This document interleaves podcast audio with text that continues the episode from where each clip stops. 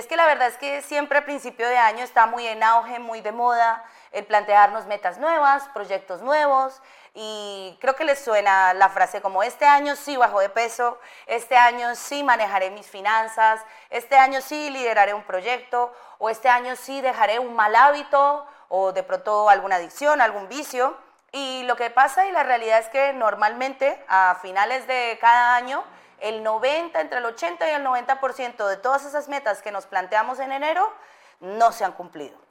Es más, me atrevería a decir que en esta época del año es donde más terapias se realizan, es donde más gente se apunta al gimnasio, es donde más gente va al nutricionista y claro, arrancar tal vez es muy fácil, pero lo difícil es mantener esa constancia y mantener esa disciplina. Y es que si solo dependemos de la motivación, es ahí donde cometemos el error.